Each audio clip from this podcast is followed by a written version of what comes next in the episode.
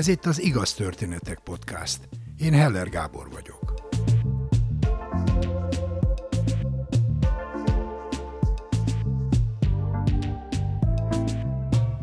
A mai két történetben a közös a változás.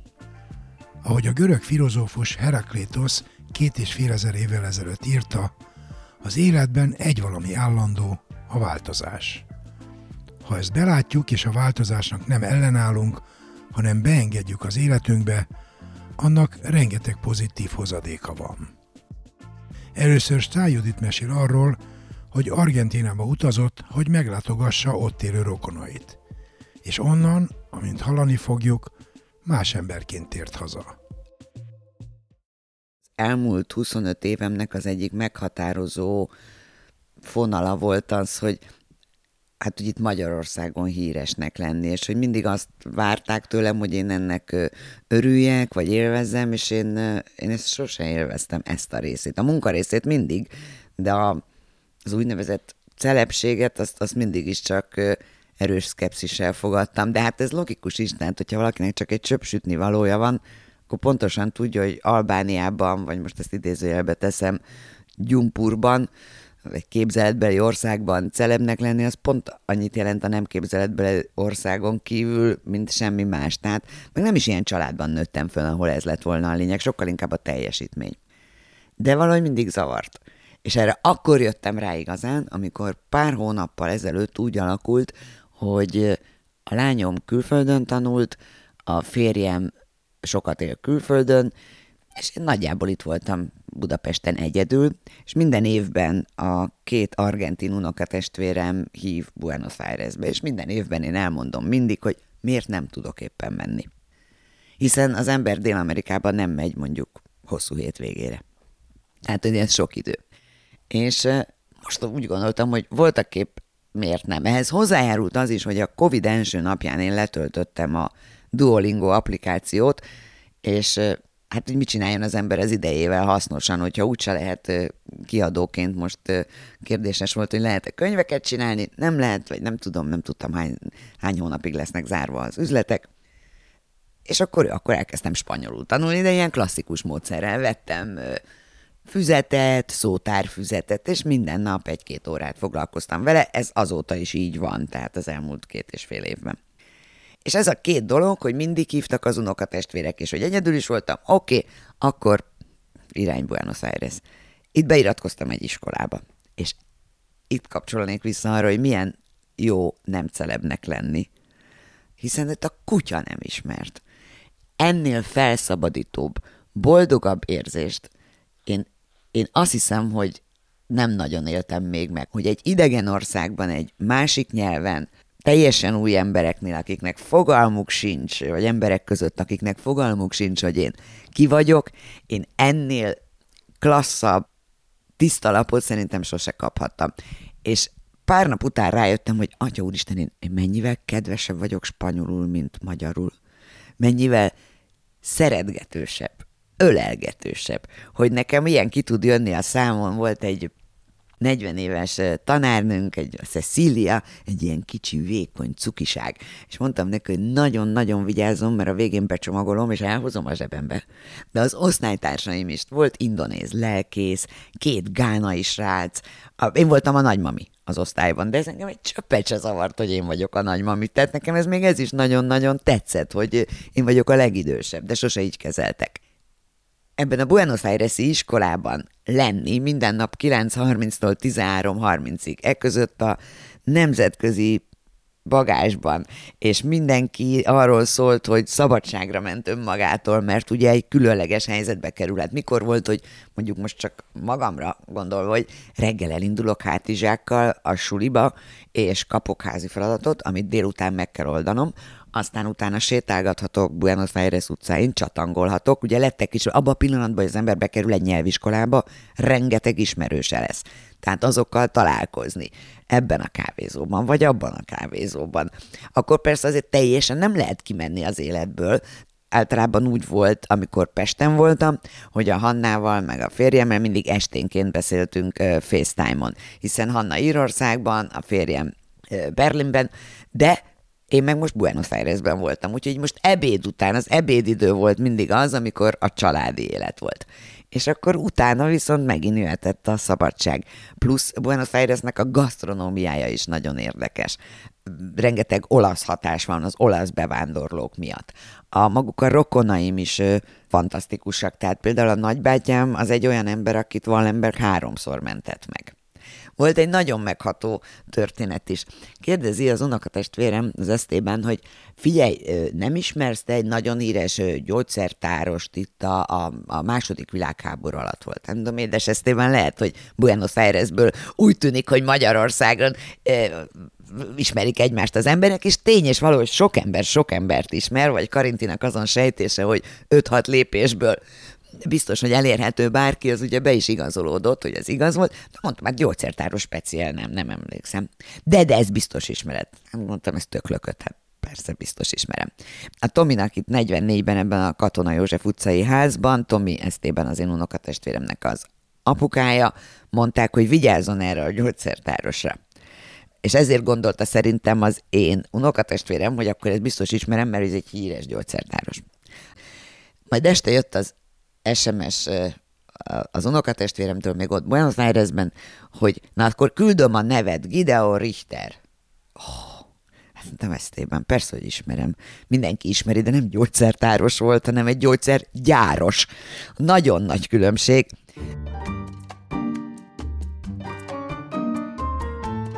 Nekem ez az egy hónap Buenos Aires volt az, ami megmutatta azt, hogy milyen jó embernek lenni. Nem celebnek, nem, nem tudom, embernek nyitott, kedves, befogadó embernek. És én nagyjából ennyit szűrtem le magamnak, hogy mint az a régi, régi vicc. Ez a, tudsz valamit mondani, amikor haldoklik az öreg zsidó, hogy valami tanácsot az életre?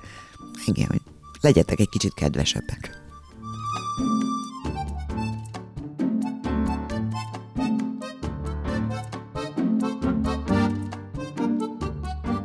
Stájudit élete tele van változással. A gimnáziumban biológia szakos volt, de érettségi után mégis a színművészeti főiskolára jelentkezett, és ezzel párhuzamosan cukrásznak tanult. Egy ideig a magyar televízió szerkesztő riportere volt, majd jött a váltás. Öt éven keresztül a TV2 képernyőjén láthatta esténként az egész ország. Aztán az újabb váltás. Főzőműsorok, szakácskönyvek, könyvkiadók alapítása. Talán ma még maga sem tudja, hogy mit hoz életének következő fejezete.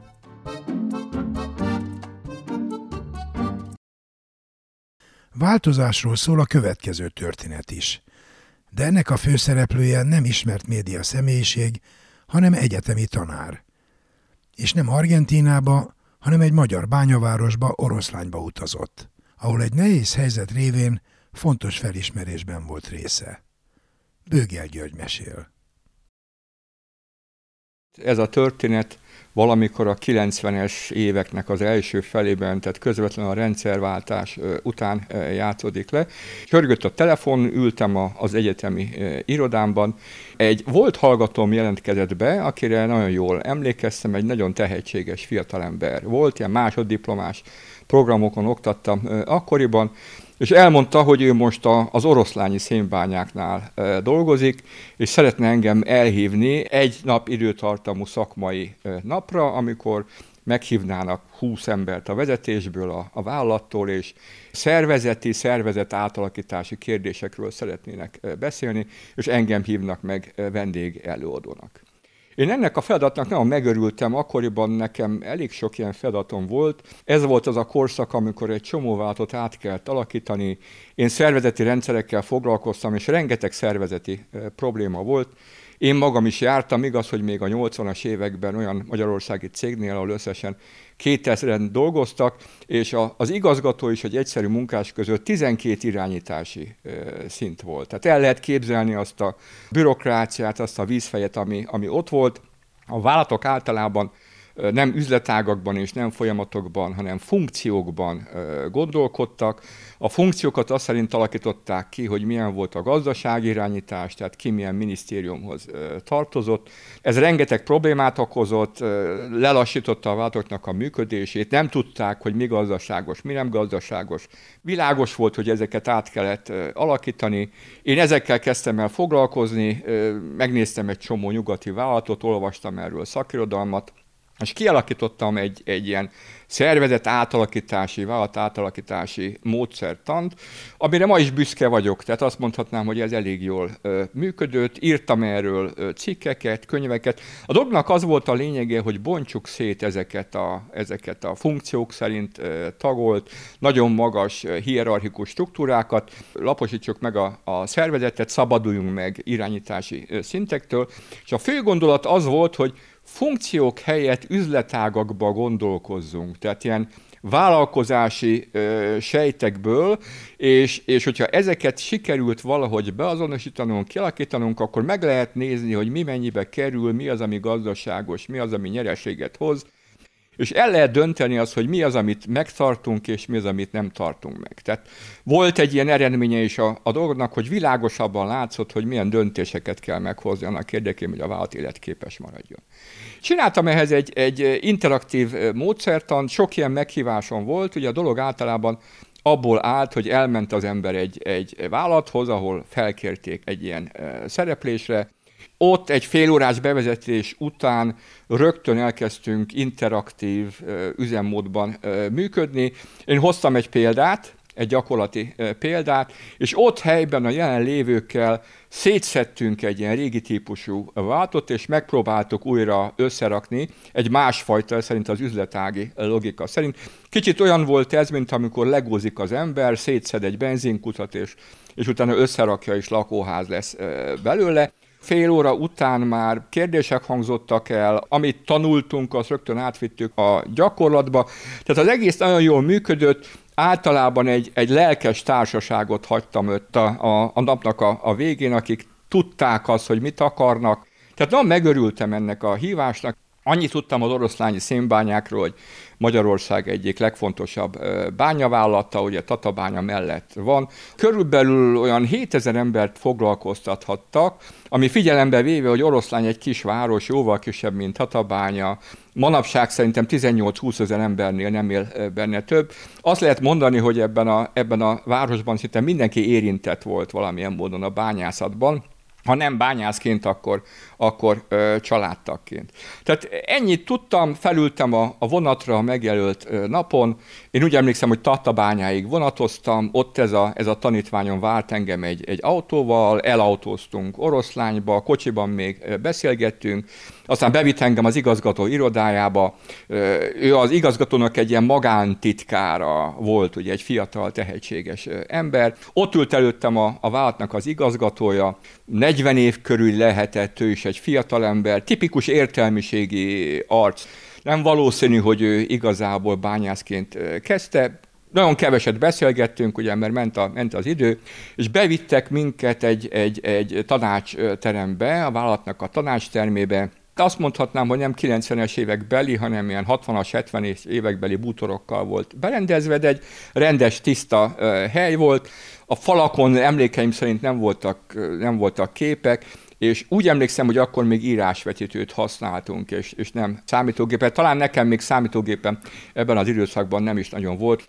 Mellettem az igazgató, ez a fiatalember, és ott ült velem szemben körülbelül 20 ember a, ember a bányától, valószínűleg vezetők, szakszervezeti vezetők, munkásoknak a képviselői, és nagyon mások voltak, mint mi, tehát láttam magam előtt 20 meglehetősen tagba szakadt ember, akik mondjuk általában egy fejjel kisebbek voltak, mint én, de talán 15-20 kilóval nehezebbek. Ugye az 50-es éveik táján járhattak, és, és nagyon valószínű volt, ezt nem kérdeztem meg, hogy ők a bányából jöttek, tehát valószínűleg fiatalabb korukban, vagy akkor is valóban lent voltak a, a tárnában, és, és dolgoztak. És elkezdtük ezt a, ezt a napot, én a szokásos rendszerint haladtam előre. Még amikor az igazgatóval beszéltünk, akkor, akkor elmondták, hogy ők is arra készülnek, hogy rendszerváltás van, újra kell gondolni a vállalatnak a működését, a szénbányászattal szerte a világon problémák voltak, Európában elkezdtek, elkezdtek bányákat bezárni, ugye ez volt az az időszak, amikor Angliában ezen már lényegében túl voltak, és ők is érezték azokat a szervezeti fájdalmakat, azokat a szerti problémákat, amelyeket elmondtam, hogy túlságosan magas a szervezet, nem lehet tudni, hogy mi a gazdaságos és mi nem, költségek, bevételek rosszul vannak elosztva, fontos döntéseket kell meghozni, újjá kell szervezni a vállalatot. Ugye az a, az a fiatal ember, aki engem meghívott, az hallgatta az erről szóló előadásaimat még az egyetemen, és, és ő úgy gondolta, megbeszélték az igazgatóval, hogy valami hasonlóra lenne szükség. Tehát nagyon tipikus feladatnak tűnt. Hozzá kezdtem a szokásos módszert annak a használatához. Bevezető példa, utána megpróbáltam átadni a szót, hogy most akkor tessék kérdezni, véleményt mondani, együtt dolgozni, bontsuk szét, rakjuk újra össze, vigyük át az egészet a, a saját világunkra. Piszkosul nem ment a dolog, nem voltak hajlandók megszólalni, néztek rám, és hallgatagon ültek. Ugye ilyenkor az embernek nincs más választása, mint hogy tovább beszél, tehát nem lehet leállni, hogy én akkor most hazamegyek, viszont látással, mert ez így, ez, így, ez így nem működik, hanem tovább beszél. Egyetemi ember voltam, a mai Corvinuson, az akkori közgázon dolgoztam. A beszéd az nem volt probléma, tehát tudtam ezekről a kérdésekről akár napokat is beszélni, és beszéltem, beszéltem, beszéltem, semmi interaktivitás, tehát semmiféle reakció, azt mondhatnám, hogy mereven néztek engem, és kezdett a hangulat kicsit ilyen feszélyezeté, ellenségessé válni.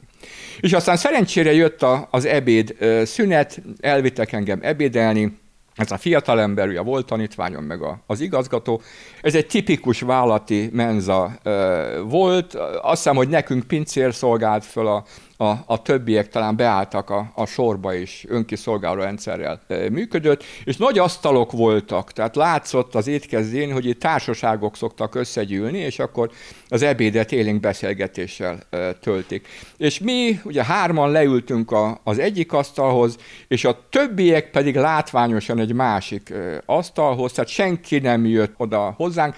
Ez nekem nagyon szokatlan volt, mert én ahhoz voltam hozzászokva, hogy a szünetekben, pláne az ebédszünetekben megrohanják a, az embert, és elkezdenek mindenféléket kérdezni. Ugye ez az interaktív módszertan, ez megindítja az embereknek az agyát, átviszik a, a megoldásokat a, a saját világukra, és akkor jönnek ilyen kérdésekkel, hogy hogy is kell mondjuk egy belső piacot megcsinálni, vagy egy belső árrendszert kialakítani. Tehát a, a, az ebéd közben, szünetekben élénk szakmai beszélgetés szokott lenni.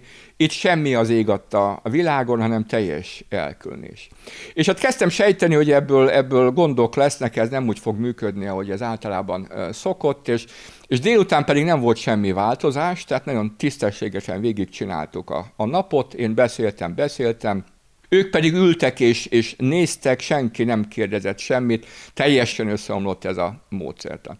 Akkor véget ért a nap, ugye az igazgató mondott a végén valamit, hogy köszöni nekem a közreműködés, köszöni a, a megjelenteknek a, az egész napos figyelmet, és aztán a tanítványommal kimentünk a, az autóhoz, elbúcsúztunk az igazgatótól, mentünk a Tatabányai vasútállomásra, és elkezdtünk közömbös dolgokról beszélni. Tehát nem hoztuk szóba az, hogy mi történt ott bent, holott valószínűleg mind a kettőnkben benne volt az a feszültség, hogy ezt most ki kellene beszélni, mert itt most valami nagyon nem stimmelt, tehát érezni lehetett, hogy itt, itt valami nagy baj van, nem beszéltük meg, felszálltam Tatabányán a, a vonatra, és a vonaton kezdtem el azon gondolkozni, hogy mi is történt igazából, és a, amikor mentünk az állomásra, miről kellett volna beszélni. És végig gondoltam azt, hogy én, én mit csináltam, és arra a következtetésre jutottam, hogy én, én szakmailag nem voltam rossz.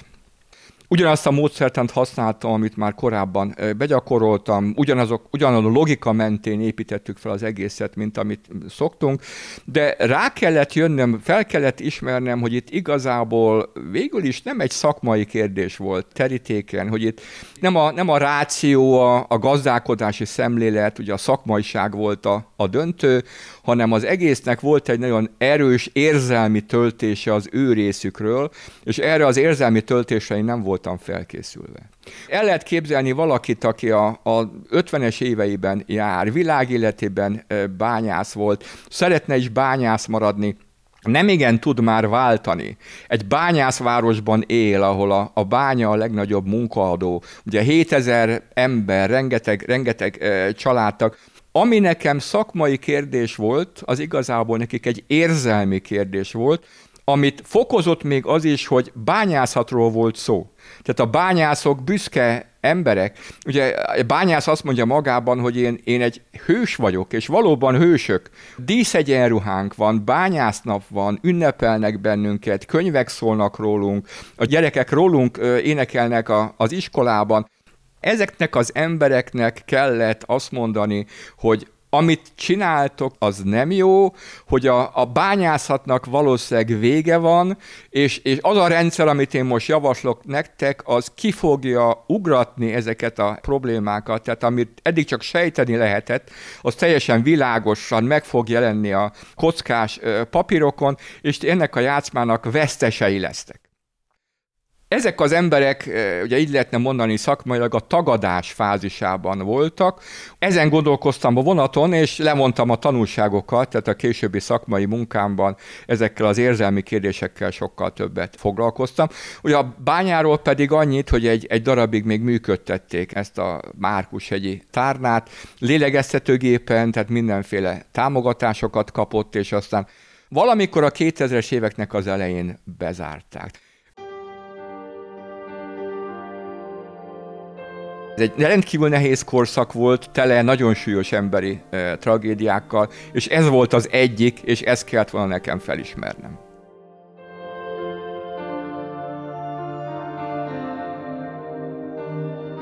Bőgel György a Közép-Európai Egyetem nyugalmazott professzora.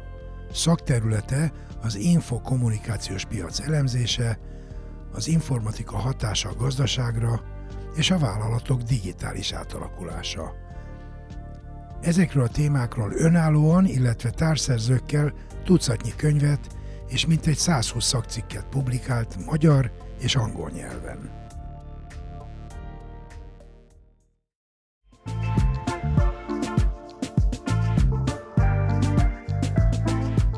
Mindenkinek vannak sorsfordító, képtelen, megható vagy mulatságos történetei.